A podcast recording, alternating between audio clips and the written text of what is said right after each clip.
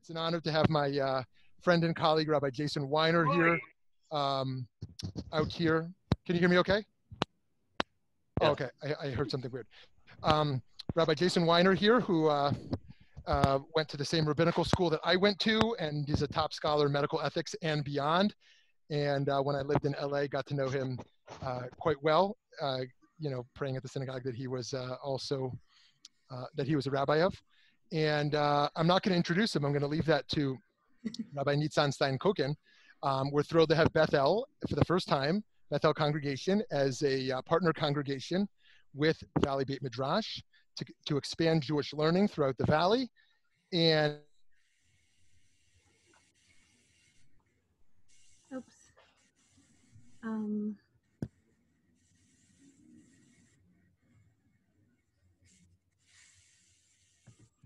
Did we just lose Rabbi Shmuly Yanklowitz?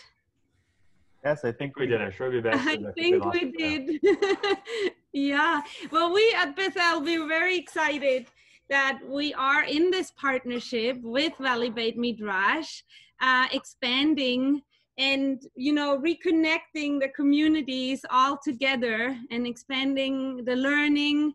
Um, and this is I also had the honor to meet. Uh, uh, Rabbi Jason Weiner, Dr. Rabbi Jason Weiner in LA. Briefly, though, our path crossed um, as he was the president, or is still the president of uh, Board of Rabbi, was right? Board of Rabbis. Um, he, he, you are very accomplished. You hold. Uh, you you are not only the senior rabbi and director of special care department at Cedar Sinai's in Los Angeles, um, where you are responsible for the chaplaincy team. And I believe you're also training quite a number of clergy, rabbis, and other from other um, denominations also and religions. Um, you were also yourself a, a, pulpit rabbi a little bit at the Congregation Knesset Israel in Beverlywood. You hold a doctorate in clinical bioethics from Loyola University. You have a master's degree in bioethics and health policy.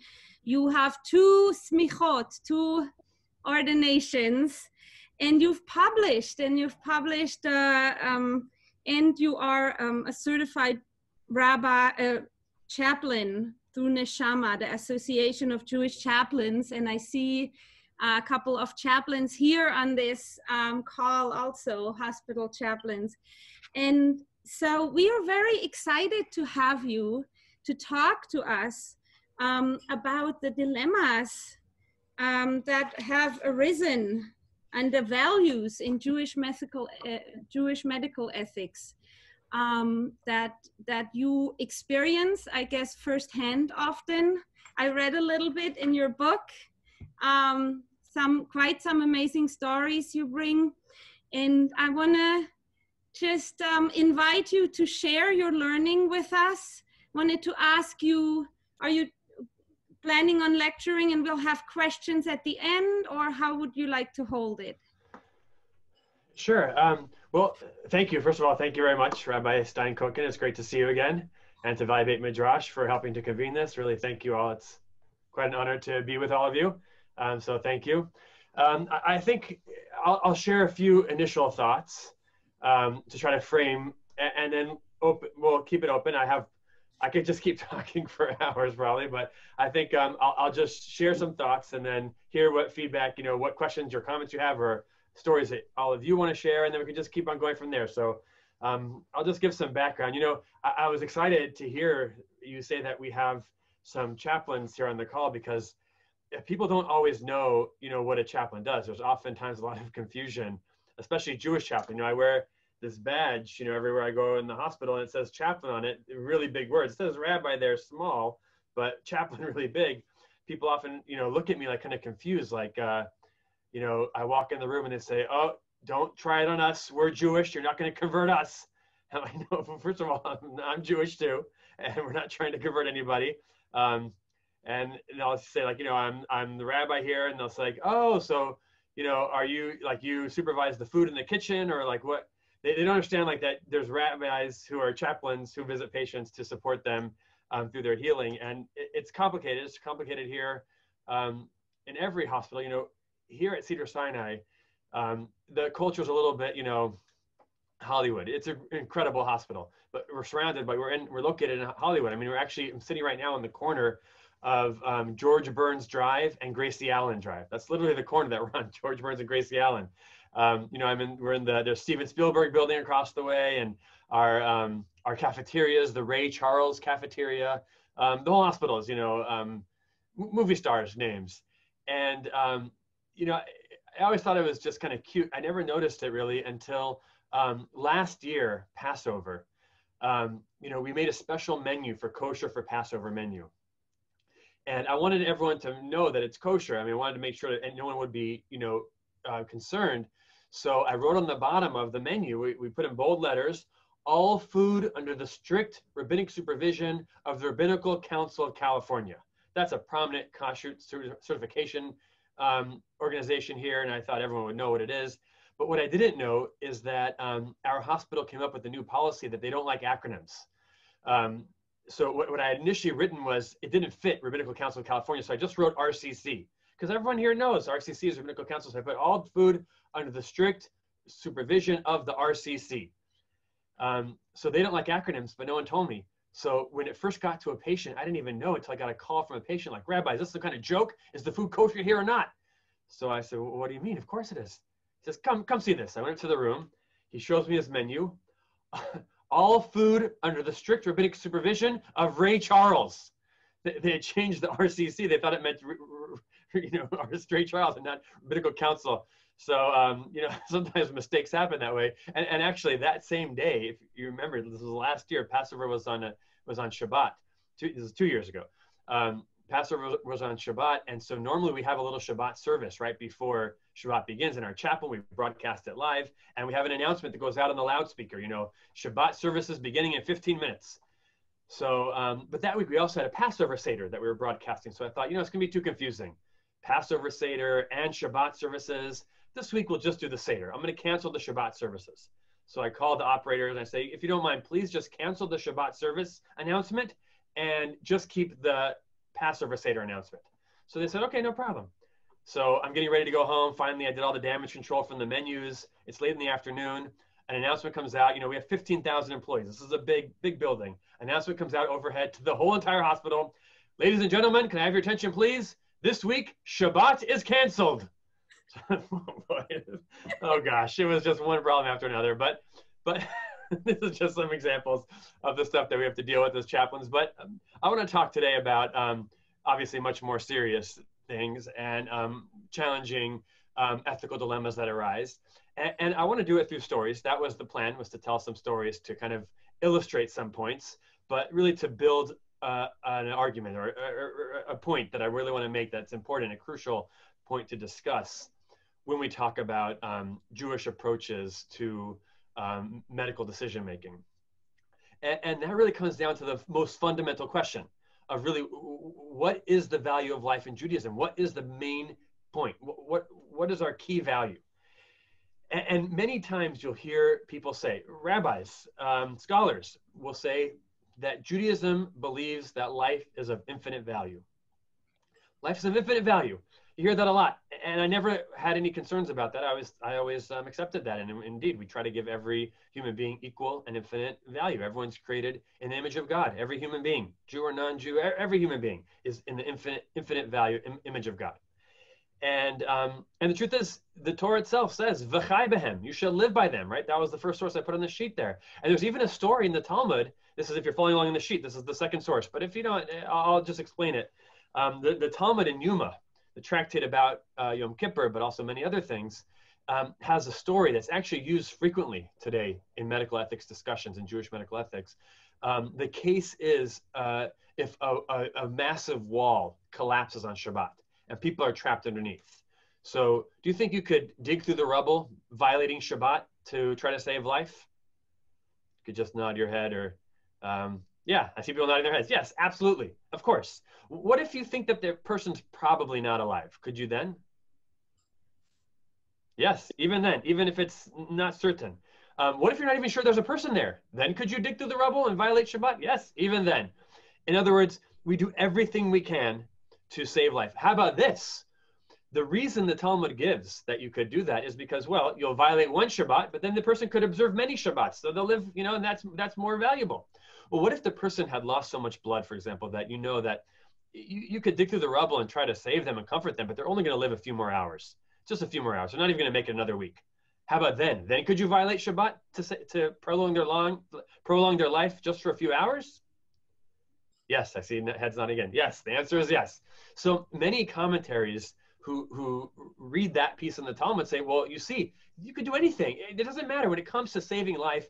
That's the primary value, and so life is of infinite value. This is what some of the commentaries argue. And the truth is, I'll give you a story to, to try to support that kind of perspective or from that that worldview. Um, um, I, got a call once, uh, a very disturbing call. This is, uh, you know, um, I'm sure the chaplains will um, will uh, relate. Uh, I answer my phone. The person doesn't even say their name. They just I hear crying on the other other end of the line, and uh, it was the woman who says, you know, Rabbi, I don't know if you remember me. You performed my father's funeral, and now I have to ask you to do my son's funeral. And she's crying, and it's just horrible. What a tragic thing to hear. And so I'm just listening, and I say, oh, I'm so sorry to hear. Tell me, tell me what's happening. How can I help? She says, well, well, here's what happened. My my son collapsed yesterday they brought him to the hospital immediately. He's not at your hospital, but another hospital, and um, he apparently had a brain aneurysm, and there was blood all over his brain, and and they say he has no chance of making it, and and they want to withdraw all the life support, and they say he'll die, you know, right away as a result. And I just said to them, you know. Uh, I'm Jewish and I like to just check with my rabbis before I make decisions like this, life and death decisions. Let me just check with my rabbi, but then I'll I'll call you back. So, and then she says to me, so Rabbi, of course you're not going to make my son, you're not going to prolong his suffering like this. It, it, the compassionate thing is to let him go, right? You agree, right? If she's trying to lead, lead the answer, but I understand she was suffering. And I said, you know, uh, I, I, was listening and I'm, I'm really trying to um, be compassionate and be flexible, but this has just happened yesterday. And I, I'm trying to understand more. I wasn't at my hospital, so I wasn't able to go investigate. And I said, well, it just happened yesterday. I mean, have you gotten a second opinion yet? Uh, can I speak to a doctor maybe? And she says, no, I haven't gotten a second opinion, but they say it's really, really doesn't look good. Rabbi, come on, don't, don't prolong the suffering. Can we just let him go so I can just, you know, not have to suffer through seeing him, you know, in this state? And, and I said, well, look, if you're looking for a Jewish law perspective, and I'm thinking in my head, for example, of this story in Yoma and these sources, V'chai Behem, that we, we, um, we tend to err on the side of prolonging life. So I'm thinking, well, I don't know. I mean, if you were to extubate, to, to withdraw care in such a way that he would die instantaneously, this is going to be a challenge in Jewish law. So I said, you know, I'm not sure that I can say that right now, that I'm comfortable saying that. Let's see if you can get a second opinion. Maybe I can talk to a doctor. We can, we can research this a little bit, but I don't know if right now I'm ready to say that if that's what you're looking for a rabbi to say. So she says, "Oh, she's. I see she's disappointed in me." I said, "Could you see if you can get a second opinion? Let's see how it goes for another day. Call me back tomorrow." The next day she calls me back. She says, Rabbi, it's, it's, the same. No, no change. Uh, I think we should just let him go. And I said, so there was a second opinion also. She says, no, they, no one, no one came, but I think it's just not, I think it's just the right thing. Let him go. So I don't know. I just wasn't convinced. And I just, I felt uncomfortable, especially to put that on me to be able to take his life in my hands like that. So I said, look, I know it's Friday now. Let's give it the weekend make sure we ask them for another opinion over the weekend to get some more details, see how the trajectory is going, see how he's doing. And on Monday, call me back. And I'm thinking to myself, you know, oh, we'll have to figure out something, some way to make this work within Jewish law for her and for her son. Um, and let's see, let's see how he progresses a couple more days. That I'll be more comfortable with. And the whole weekend I was thinking about it. Well, what am I going to say? I'm not sure because he would die right away as a result. I don't know. I feel a little bit uncomfortable with it. Um, but Monday came and she didn't call me. Tuesday came, she didn't call me. I even started thinking like, I wonder, I wonder why she never called me back. Um, I didn't really know her well. I didn't, I, I didn't think, I didn't reach out to her. I just thought if she needs, she'll call me. But I was thinking maybe I should call her. Then Wednesday, I didn't hear from her again. But I was at an event Wednesday night, and a rabbi comes over to me and says, "Oh, you're the rabbi at the hospital there, aren't you?" I said, "Yeah." He says, "Oh, what a wild story that happened over there at that other hospital." No, I said, "What? What wild story?" He said, "Yeah, with the kid, with the teenager with the aneurysm." I said, what, how did you know about that? He says, oh, they didn't tell you, they didn't call you back. He says, yeah, you know, they called me over the weekend on Sunday and they said, you know, that Rabbi Weiner, he's too strict. He's not letting us um, just move on and let him go. So what do you think? Will you let, will you give me permission? So this rabbi says, you know what, I, I, I felt bad for her. And so I said, yes, it's okay. So she said, okay, thank you. And then she went and told them, but you know, the weekend things moved slower in the hospital. No one got around to it. Monday came, and she had told them already, you know, extubate, let, let him go. But no one, no one got to it. No one came. Then Tuesday came, and she t- she was told they're coming today. It's going to happen today. But then she thought, you know, I don't know if I'm seeing things, but his numbers seem to be improving, and also I feel like he's responding a little bit when I when I um when I try to like cause a reflex so maybe we can wait till Wednesday, she says to them. They say, okay, we'll wait till Wednesday. Wednesday comes and he begins responding much more certainly. And in fact, they checked again. They said, you know what? He, he, it seems to be that the blood is residing. So by Wednesday afternoon, he had woken up. And that Wednesday night, they told me this. To make a long story short, make a long story short, they a month later, she comes to my office with her son, walking actually right here where I'm sitting right now. She walks into my office with her son, and she says, "Rabbi, I want you to meet the patient whose life you saved."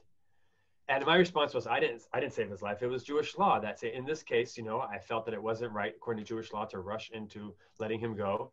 And thank god that approach allowed time. And that's what all he needed in this case. He was a young man and he survived. And i thought to myself wow you know sometimes we do have to give people that shot and and and, and sometimes people are resilient and they can recover and we need to you know at least get a second opinion give them some time see see how the process goes and, and I thought, thought to myself, yeah, you know, this is part of this perspective that life is of infinite value, no matter what the state, we should do whatever we can to prolong life. However, there is another perspective. There is another perspective uh, that I want to share with you and try to balance the two. The other perspective is based on, and if you have the sources there, um, you know, the, the Torah says, we just read it not, not too long ago in Deuteronomy, and if you don't have the sources, it's okay. I'm just going to explain it to you, and I'll read you the line. The Torah says, "Rakishamer lecha ushmar nafshecha." Watch yourself, me'od. In fact, the only time the Torah uses the phrase me'od is when, it comes to health. Shmor nafshecha me'od. Watch your health very much. Pentishkach et hadavarim asher necha. Lest you forget the things that you've seen, meaning lest you forget the Torah. Now, it seems to be implying that verse, by the way, you should guard your life, guard your health so that pen tishka, so that you don't forget. In other words, it's not saying guard your health just for the sake of being health, just for the sake of being alive. It's saying so that you can live a meaningful life. Guard your health so that you can engage in meaningful life activities. In fact, and I think this is one of the most important stories in the Talmud, and the one that I turn to very frequently in a hospital, is the story of the death of Rabbi Yehuda Hanassi. Rabbi Yehuda Hanassi was one of the greatest rabbis ever right? Rabbi Huda Hanassi was the editor of the Mishnah, um, a really crucial figure in the history of Jewish law. Um, and he was a very important person, a lot of students. And the, the, Talmud tells the story of his death. And it's fascinating because what happened was there was a woman who lived with him. She's called the Amsa Debay Rebbe. She was like his assistant, his like his personal assistant. She was a very wise woman. She's quoted actually throughout the Talmud, sometimes translating words and teaching Jewish law. And, and she was inside the house with him, so she really knew what was happening. He also had students outside. So the story goes that as he's suffering and dying, um, not necessarily just in his deathbed. I mean, he was kept on getting up and going to the bathroom. It says so. Obviously, he could still move, but he was suffering horribly. Uh, his students are outside praying for him to recover, and also the woman who lived with him, Amsa the Rebbe, she was also praying for him to recover, but she saw that he was suffering, and they didn't see because they were outside, and she realized, you know what? This is a life of suffering. We're praying to prolong his suffering here not to prolong his life, but to prolong his dying. And she said, This isn't in his best interest. And she realized, you know what? I need to change our prayers. And she began to pray for God to take him. But he stayed alive. And she realized, she looks out the window, she sees hundreds of students out there praying for him to live. She says, Oh, their prayers are keeping him alive, even though I know life is no longer in his best interest. So she says, How am I going to stop them though? So she has an idea. She goes to the roof where they which was behind where they were, she has a huge jug and she smashes the jug down to the ground and it makes a huge explosion sound. When the jug explodes, you know, obviously they become startled. And apparently the belief was that their prayers were literally his respirator. They were keeping him alive. God would not let him go as long as these students were praying for him to live. But when they stopped praying for a second in their fear, his soul left. And many of the rabbis, of the Rishonim, a famous rabbi called the Ran, and the Aruch and, and Moshe Feinstein, a number of the great rabbis throughout history have argued that the Talmud is telling the story because it's praising Amsad Bey Rebbe, this woman who had who had the compassion to recognize that prolonging his life was no longer in his interest. Th- that's why sometimes I say in the hospital, you know, my main line that I tell people is that we do everything we can to prolong life. Yes, like the first story, life is a almost like of infinite value. We do everything we can to prolong life, but we do not prolong the dying process. We do not prolong suffering. Once the medical professionals have determined that a person's actually in a dying process, we don't prolong that. We don't prolong the suffering. We can't even take into account quality of life considerations, like this, like the Amsad the Bey Rebbe did for Rabbi Yehuda Hanassi. And so I, I revised my perspective on the value of life. Whereas I used to agree with all those who would say life is of infinite value, I started saying, you know, I think it's of relative value, relative to pain and suffering. Life is of incredible value life is of, of priceless value, um, indescribable value. But I don't know if we can say it's infinite because there are some things, in other words, pro, not dying a death of prolonged suffering, that is maybe more valuable even than life. We don't want to prolong that suffering. So, so for example, you know, many people think that we have this perspective. We have to do everything we can at all costs to keep someone alive. I, I remember, I remember a very jarring story. Um, one, one time I got a call. There, there was a there was a patient who who was um, very frail and dying, and um, we were having meetings with the family of the patient to try to explain that you know there's nothing else that could be done to prolong his life. Therefore, what we should do is make sure he just doesn't he, his dying process is, is as is as comfortable as possible, and that we shouldn't prolong the suffering. But he kept on saying, no, we have to do everything we can to prolong life. My rabbi says we can't we can't stop life in any way. So we said, well, what about DNR? What if his heart would stop? Then do we have to resuscitate? And he called his rabbi. His rabbi said, yes, even then, you must resuscitate. So that was their perspective. And, you know, we're trying to be respectful to their perspective and trying to explain things, but we were accommodating that. Then I get a call one day from the son of the patient saying, could you come up to my father's room right away? I, I need to talk to you right away. So I get up there and he says, Rabbi, I want to make sure that my father is no code. That's the status, should be no code. So no code means DNR. It's the same thing. So I thought something's wrong here because he's been fighting us and saying, no, DNR is against my religion, but I want no code. So I said, could you explain to me what, um, what you mean by that? Because I think there's a miscommunication happening. So he says, yeah, I'll explain. He says, we want to prolong my father's life. Yes, that's our value. But, you know, in the ICU, the rooms have glass doors. And he says, I was sitting in my father's room and all of a sudden I hear code blue being called out on the loudspeaker. So I look out of the hallway and I see the room right next door to my father's room. Another patient who I've been watching, this patient also looked very frail and weak.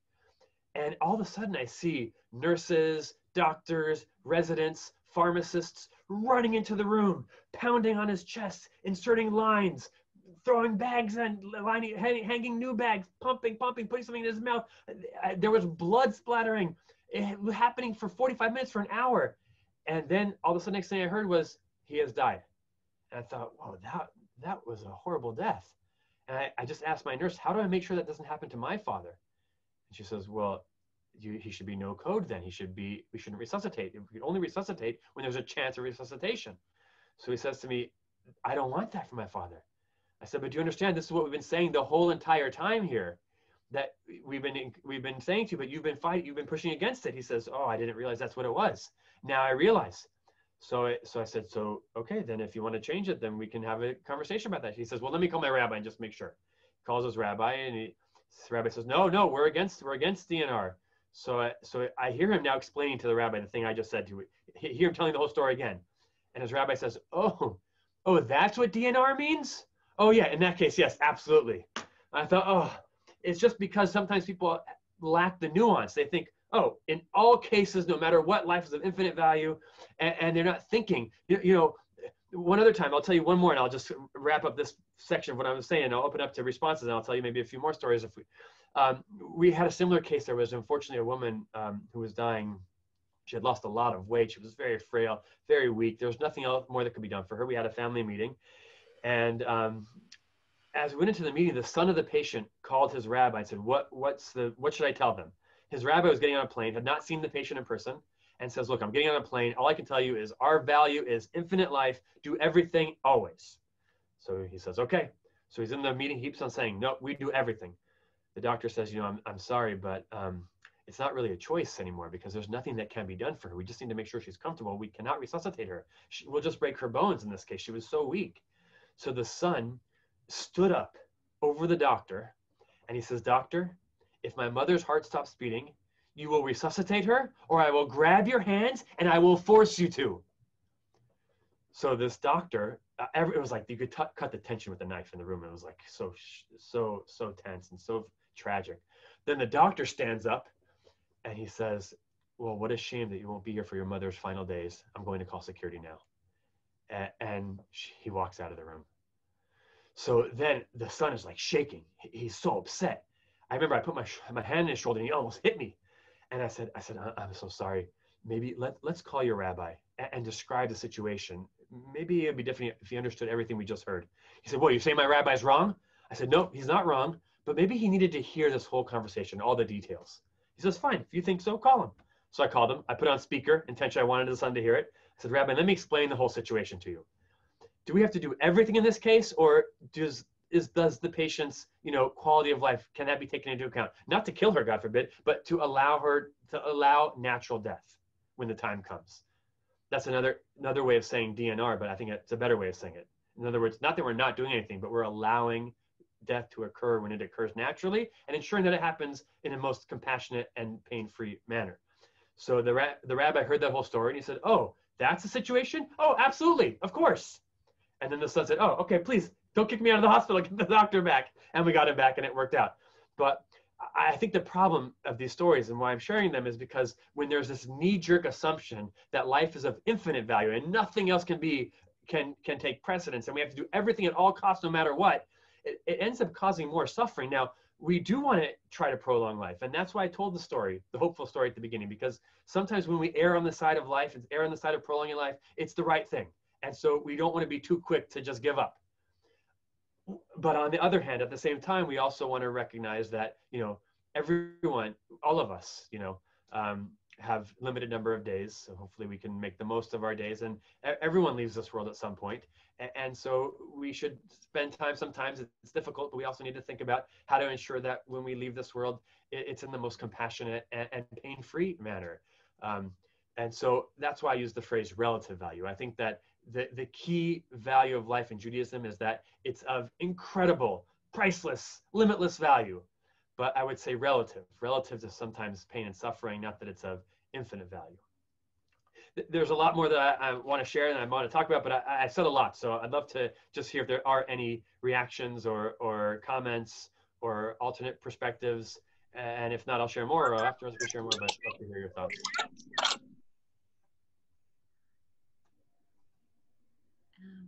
I have a question.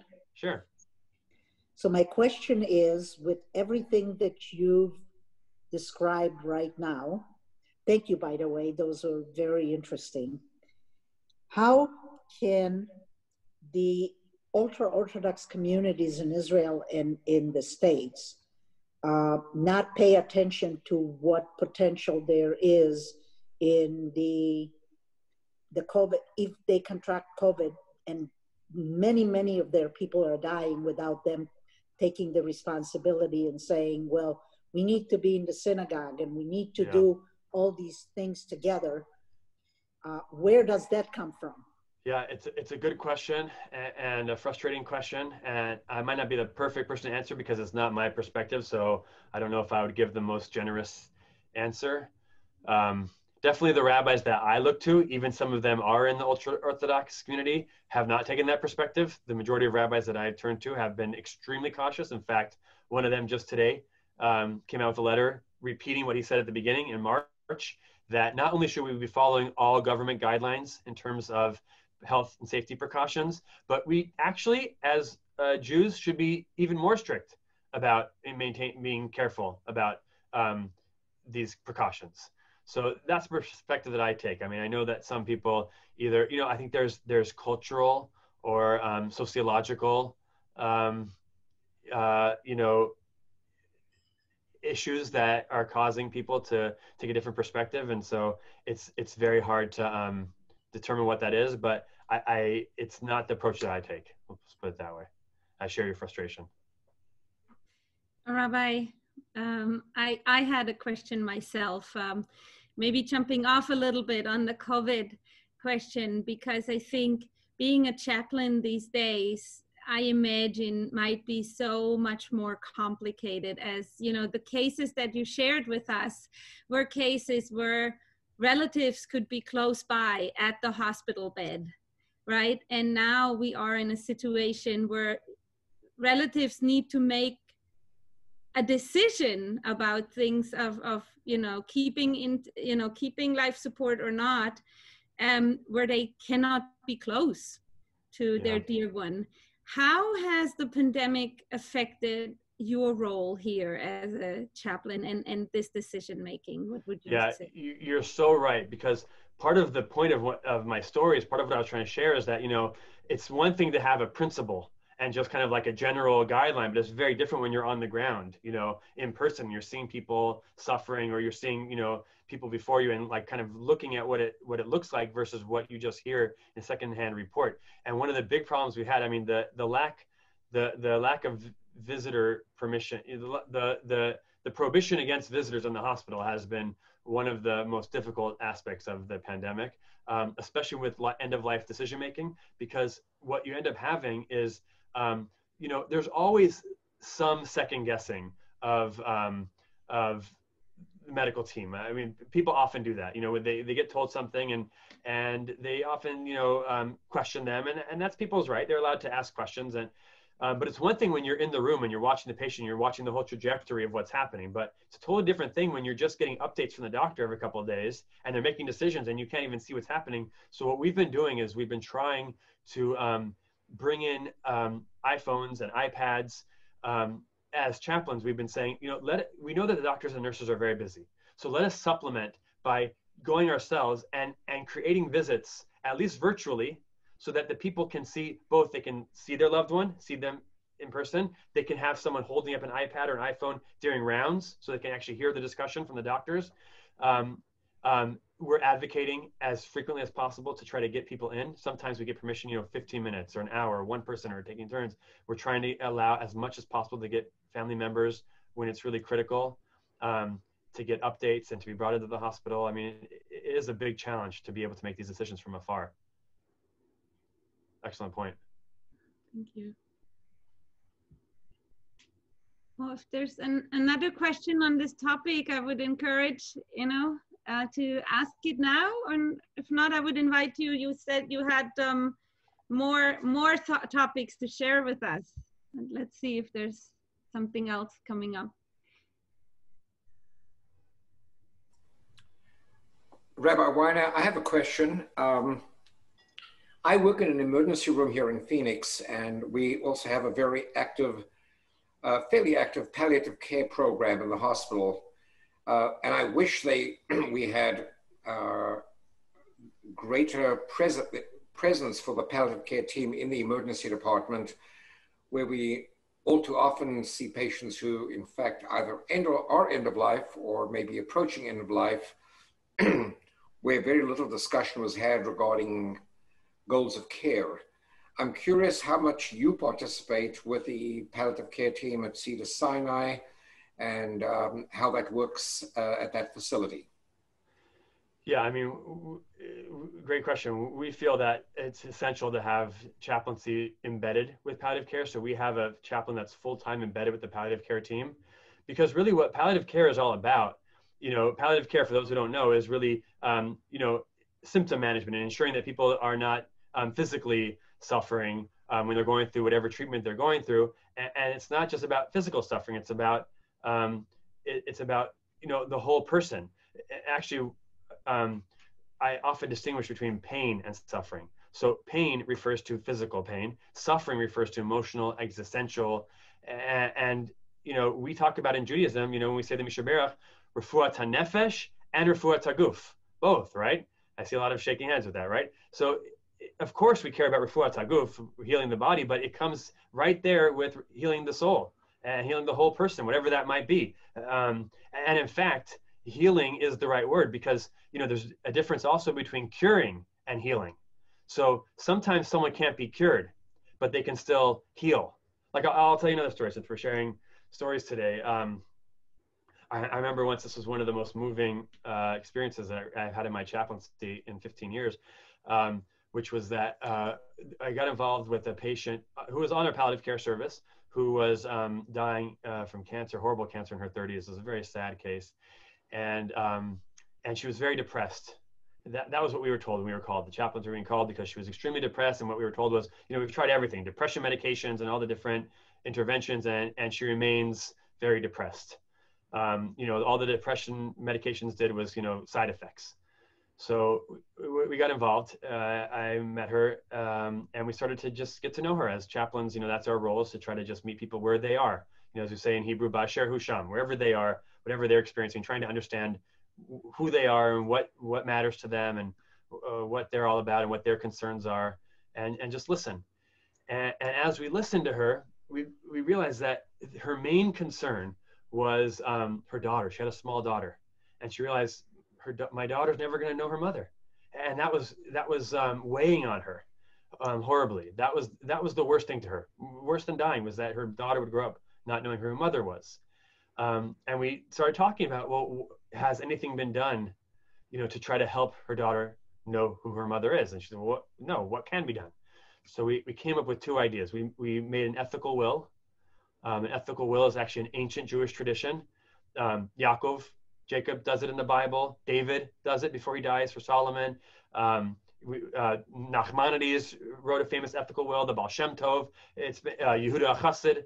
Uh, it's been a famous Jewish tradition, which is that uh, before a person dies, they create a document which describes all of their, their values, what the lessons they've learned in life, um, traditions that are important to them, um, what matters to them, their legacy, what they want their legacy to be, um, who they were, what makes them tick and um, they create this as a gift basically for their loved for their as a legacy for their loved ones live on after their legacy um, and, and, the truth is, it ends up being a gift also for them, for themselves, not just for their loved ones. Just the process of writing this, you know, people doesn't mean someone's dying when they write an advanced when, when they write an ethical will. It just means they're thinking about you know their legacy.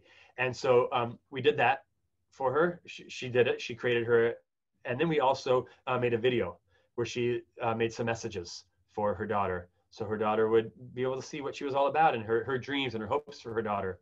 And um, incredibly, her depression symptoms began to lift. Not, not that she became happy, go lucky, and everything was fine. I mean, she was in a horrible situation, but she began to eat and drink again. She began to sleep normal hours. She began to participate in her care. She began to, you know, function and, express, you know, um, appreciation that that for how things were developing. And, and, it was incredible just to watch it. That it was just um, you know, it, it, there was no medical intervention that could deal with that emotional existential suffering. It was a spiritual, uh, um, philosophical, ethical intervention, and it had a massive impact. Um, unfortunately, she died not too long after that, but it felt like what a gift. You know, I haven't been in touch with uh, her family. I'd love to know. I mean, hopefully her daughter has, probably 10, 10, 15 years old now. She hopefully she has, you know, had a chance to see these documents and it's had, a, had an impact in her life but that's an example. You, you had asked Dr. Molk about, um, you know, chaplains and palliative care. That, that that's what it's about. It's the refuat nefesh part, whereas the doctors are refuat guf, and it has to be a, a, a team. A team, you know, that, that's Ju- that's Judaism. I mean, I forgot who it was. Right, I'm looking around the board. Um, maybe uh, someone. I'm, I'm sorry, because the board, my board just shift shifted. But someone who had asked about the situation in in the ultra orthodox community with COVID. I mean, the, the way it's supposed to work in Judaism is a partnership with the medical establishment with the doctors, with public health officials, and with the rabbis together, not fighting with each other, not working against each other, um, collaboratively. Any other um, thoughts or questions, or I'm happy to share other other issues that we face. Hi, this is AJ from uh, VBM. I think Hi. Rabbi Stein Kokin's computer is just going down a little bit, so hopefully we'll hear back from her in a second. But I guess I have a question. Sure. Which is really about how do you navigate when people have differing, I don't know, ideological views from what you think is the best course of care. Like if someone is just really against some certain course of treatment and you're like, no, this has to be the way because this is the most effective based on, you know, ba- ba- uh, past evidence or whatever. But how do you navigate, you know, tricky terrain in that way? Yeah, that's an excellent question. One of the most common issues. I mean, th- and there's a lot of ways of approaching that. I meaning, one of the most most troubling, and I'm not, I'm not sure if this is what you're asking, but one of the most challenging questions, you know, so so for me myself, let's say, you know, with my own commitments as an Orthodox Jew. But I, I work with all kinds of people, right? Every kind of person you can imagine. And my job is not to impose my values or, my perspective on them in any way whatsoever. It's there. To, it's there to be there for them, to listen to them, to support them, um, to be a resource if that's what they want, but not to impose that. Um, so you know, frequently people will make decisions that um, might not I, I, might not be able to support that decision halachically, meaning it might go against a certain position that if you would ask me what's the ideal, I might not agree with. But um, there's a lot to say about that, but I'll share with you based on our experience um, with um, with physician aid in dying. I, I, don't know if it's legal in Arizona. It's legal in California. Um, it's not legal there. So um, medical aid in dying, or otherwise, sometimes some people call it physician assisted suicide. There's different names for it um, usually based on your perspective about it is which name you call it actually. Um, so it's legal in California. It's been legal here for a few years. And it was a big challenge at first, especially, I, um, you know, because of my own perspective, my own Jewish perspective, in, in terms of if it's if it's the right thing or not, and then also wanting to be there to support patients. So I did a lot of research, uh, especially out of Oregon, which is the first state that legalized physician aid in dying. And there's fascinating research. For example, uh, there's a lot to say, and I'm not going to go into all of it right now, but just just an example of an amazing study that was done. Um, I quote it in my book. I'm happy to send it out to anyone if anyone's interested in this. But um, a study was done on patients who requested physician aid in dying. Um, you know, in, in, in Oregon in particular, they have all kinds of surveys they have to fill out, and that's because they keep lots of data. And so they were able to find out which patients identified as being religious, not religious, who had clergy involved, and the, the approach their clergy took even and they were able to now one of the things with, with physician aid in dying is that it has to be self-ingested right? The patient receives a prescription from their doctor but then they have to take the medication that ends their life. Um, so we know that a very significant percentage maybe even a majority of those who receive the prescription don't actually ingest it and don't end up dying. And, and that's because the, the research in oregon this is a side point but they, they found that the number one reason people do this is because they want not because they're depressed, not because they're not because they're in pain. It's because they want um, control. They want a sense of control of their dying process when they're so when they're so vulnerable and so much at um, at the whim of other people. They want to be able to have some control in the process. So that's the number one reason people do this. Anyways, many people don't do it though. They get the prescription, but then they don't actually take the, the medication. So they're trying to analyze an Oregon and trying to understand why do some people do it and why do don't others? You know what what what influences if they will actually take it or not? And um, they found something fascinating that of those who um, um, self-identified as being religious, those who said that their clergy were judgmental and non-supportive of their decision were more likely to take it than those who describe their clergy as being compassionate and supportive of their decision, which is really fascinating and somewhat contra, in, counterintuitive. Basically, because you would think, look, if I'm against this, I should tell them I'm against it, and I should try to encourage, convince them not to do it. And research found that actually, if you don't want them to do it, you're better off just being compassionate and just hearing them out, letting them have someone to have a shoulder to cry on and someone to talk to and listen to them compassionately, non-judgmentally. Um, and the truth is, we find this in halacha also. So in Jewish law, the area that this comes into is what's called um, lifnei iver lo titein michshol. You cannot put a stumbling block before the blind. So I can't do something. So me as a rabbi, let's say, I, I think I have a nuanced approach to this issue, but let's just say, for argument's sake, that I'm strongly opposed to physician aid in dying, and mostly I'm opposed to it. But let's just say I'm strongly opposed to it. Um, and, and I have, and then for me to therefore help a patient in any way gain access to a doctor or the medications who will that to do this, it would be in the category of lifnei iver, of putting a stumbling block before the blind, because I'm helping someone do what I consider to be a sin. That would be the halachic category. However, there's caveats to that category. One caveat is called tre avre de nahara, two sides of a river, which means that if someone can access something on their own, then for me to just give it to them is not prohibited. Only if there's two sides of a river, river. And let's say I'm on the other side of the river and I have the object that they want, the prohibited object. And now I and they can't get it because it's other side of the river, but I bring it across the river, which they could not have done on their own, then I violate this prohibition. But if they could have done it anyways without me, then it becomes a different issue of misayea. And the issue of misayea in Jewish law, of assisting, of aiding and abetting, is very nuanced. So, for example, if someone's going to do something prohibited, and I can help them do it, but do it in a less bad way, that could be a good thing, actually. So, I'll give you some examples. Um, Rav Moshe Feinstein was asked the following question. There was a, there was a, um, a hall in um, London, a kosher catering hall, dancing hall, that um, was uh, open for rent, for being rented out. Uh, remember back in the days when they used to be able to like go to events in, public at, at, like halls, and people would dance and have food, and there'd be buffets. There used to be such a thing. People would gather and and eat. Yeah. So um, and God willing, will be once again one day. So, anyways, this hall rented them rented out their the hall for one night, and they didn't know what it was for. Just some group came and rented the hall.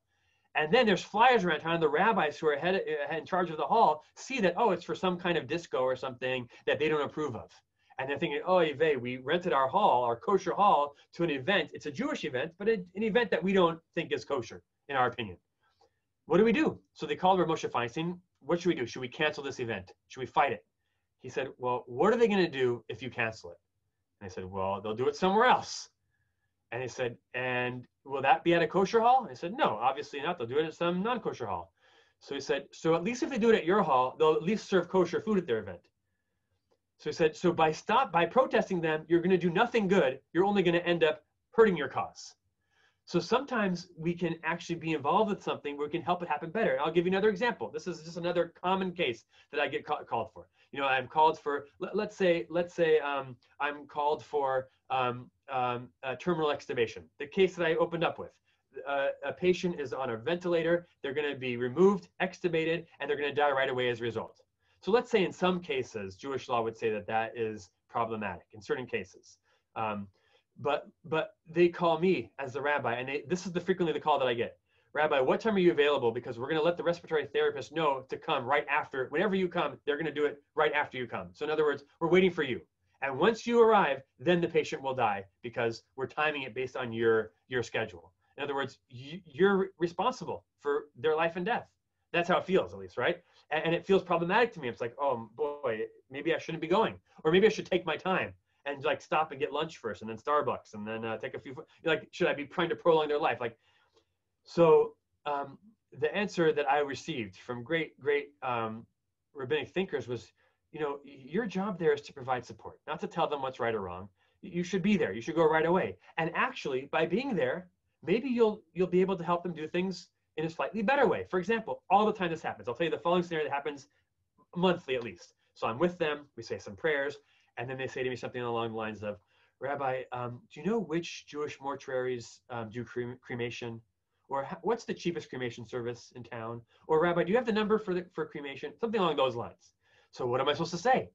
So um, definitely I can't say as a rabbi, I'm not going to say to them like, you know, I think that's horrible and you shouldn't do it as a chaplain, but I'm also not going to say like, oh, I think that's great. So oftentimes what I'll say is something along the lines of, um, oh, oh, tell me about why why you made that decision, without being judgmental. Sometimes, actually, the majority of the time, they say, well, that's just cheaper, and so we want to just go the cheaper route. It's just easier. So then I can gently say, um, well, actually, there is a program here in LA that if you would, I could have you call them. They actually provide um, um, very low cost Jewish burial that's even cheaper than cremation. If you want, I can give you their number. You don't have to, but and and very frequently they'll say, "Oh, I didn't know that." Sure, yeah, I'll, I'll do that. So then they call. They end up having a traditional burial. So I sometimes ask my rabbinic colleagues who criticize me for going to the bedside of terminal extubations if they think that that's against Jewish law, and I say, you know, if I wouldn't have gone, what would they have done?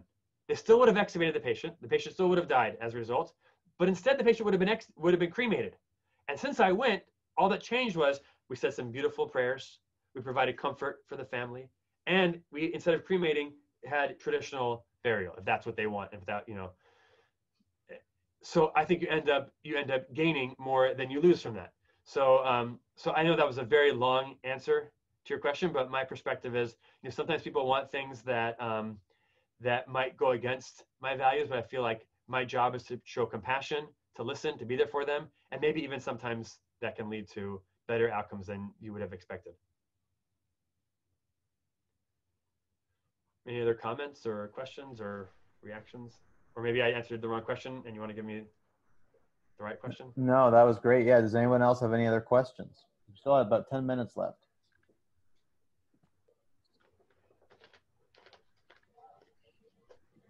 Um, Rabbi Weiner, I, I am sorry, this Rabbi Stein Kokin. Hi. I also seem to have some um, tech problems. Now my camera is not working.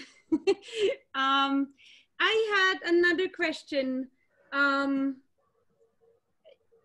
when I was thinking about this talk, I was thinking more, um, more about, again, about the pandemic. And I was wondering if you see how halakha, Jewish law, responds to things that come upon now that you come up with the pandemic. If, if you have seen some interesting developments or interesting cases. Yeah, definitely. There, there's a lot. Um, I'll give you a couple examples. There's so much that the that the halacha has helped us with the pandemic. Um, um, one example was is with triage, with emergency triage. You know, we had to figure out both at the beginning when there was a concern about ventilators and still some places there are if there would be enough ventilators and now the discussions about you know how to triage the vaccine when there's when there's insufficient um, dosages once it's available. How do you decide who to provide it for?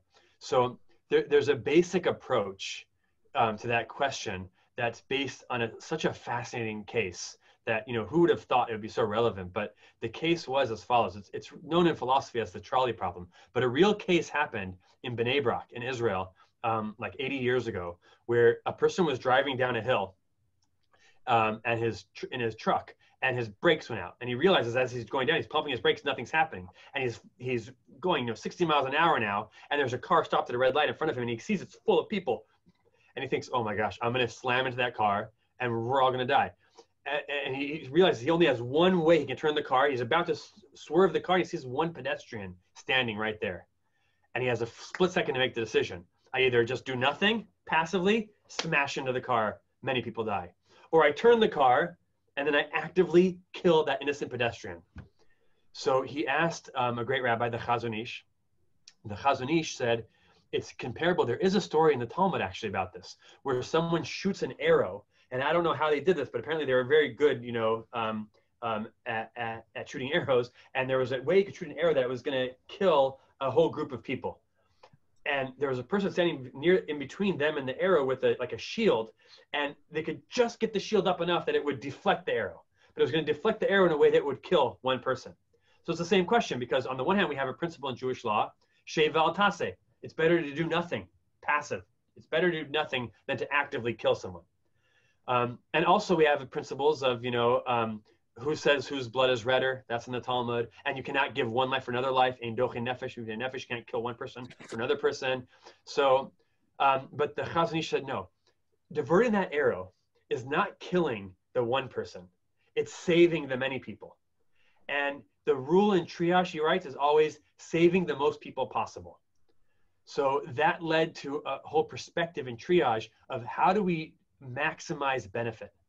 So that might mean, for example, sometimes some sometimes the very sickest people who would take the most intensive resources might have to take second priority to the people that, um, let's say, in a real urgent pandemic, who can be treated faster, but who urgently need the care, um, or, or, figuring out how to how to um, provide a vaccine in a way that it that it helps the most people possible, and then in regard related to that, there is the Talmud discusses um, what to do if um, a Kohen Gadol is dying, the great Kohen, and the Kohen Meshuach Melchama, the Kohen that would lead the people in battle and inspire them. And it says you save the life of the Kohen Meshuach Melchama. Why? The commentaries say because Rabim Tzrichim Lo, the masses need that person. So there, you see, there's a value. Sometimes you can try to determine even though we never give priority to one person over another, every person, every human life is of equal value. But sometimes you can try to um, figure out what's what are the communal needs, what are the what are the societal needs. You can take population health into account, and so these are just some examples of how we're trying to provide um, apply ancient text to some modern questions that have come up during the pandemic. Well, thank you. Thank you. This is very insightful. Are there any, we, I think we might have a, time for one or two questions. Rabbi? Yes. Yeah, hi, I'm uh, Steve Nathan. On, on the first story about the, the rubble, Yeah. the, the earthquake, whatever it was, I remember I, I attended uh, several years ago, they had a Jewish medical ethics conference in San Francisco. Yes, I remember those. They were really, they're really good. I remember, I forget who the doctor was, uh, it's a long time ago, but he was telling a story about, I think it came from Shulchan Aruch, that, that when you, on Shabbat, you're a doctor and a patient, and, and, and, and your next door neighbor who's Jewish gets, needs to be seen, taken care of, you take care of her. You take care of the lady across the street that isn't Jewish.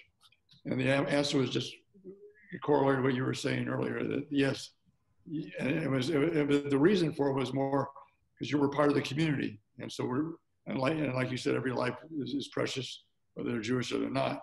So we have an obligation as a physician to, to, to, to treat, to, to break Shabbat, Yom Kippur, whatever, to, to save a life, help somebody. Yeah. And the other, the other thing though, the, the DNR, there's a lot, there's always a lot of confusion with what I've usually tell patients that DNR doesn't mean do not treat. I said when you're a DNR, means we're not, if, if, if your heart stops, we're not going to try to resuscitate and, and do chest compressions and all this, this kind of stuff. But we're going to treat you otherwise the same way we treat anybody else who wasn't. And then there was also a confusion in DNR. I don't know in your hospital if you have a DNR, DNI. Right. Yes. Because I've, I've had this conversation with our palliative care team before. That that's confusing. And there was an article in Chest, I think, in July that, that, that looked at comparing some problems with about 26% of people didn't understand that, that they could be intubate. Like if somebody has pneumonia, we need to put you on a ventilator. It'd be off, like a COVID patient, maybe. That, and we, we, we, we think we can get you off the ventilator, but we need to put, and you can be still be a DNR, but you, you don't have to be a DNR. You don't have to be a DNI. You can be, you know, because there are situations where elective intubation uh, might be necessary. Right. So, yes. I don't know if you have, have that. So you, you do you have that in, in your hospital? Yeah. In, in certain cases, yes, absolutely. Thank you. Really Yeah. Yeah. it. Thank you. Thanks for your comments. Yes. Um, Gene. Do we have DNI in Arizona? Because when I was working, I don't remember seeing anything like that. DNR, yes. I, I've never heard of do not intubate. Yes, I see Dr. nodding. Kaplan nodding her head. What? Yeah, we in, uh, do not resuscitate, do not intubate, and we're moving towards language away from that to A and D, allow natural Okay. death. Yeah. Oh, Oh, that's a good, that's good. Yes. well. Well, allow natural dre- death without suffering because there could be Of asking for air. And then what do you do? Absolutely. Always comfort is provided. Always. No suffering. Right. So would that comfort be something like morphine or, you know, just Yes. a face mask or whatever? Yes. Okay.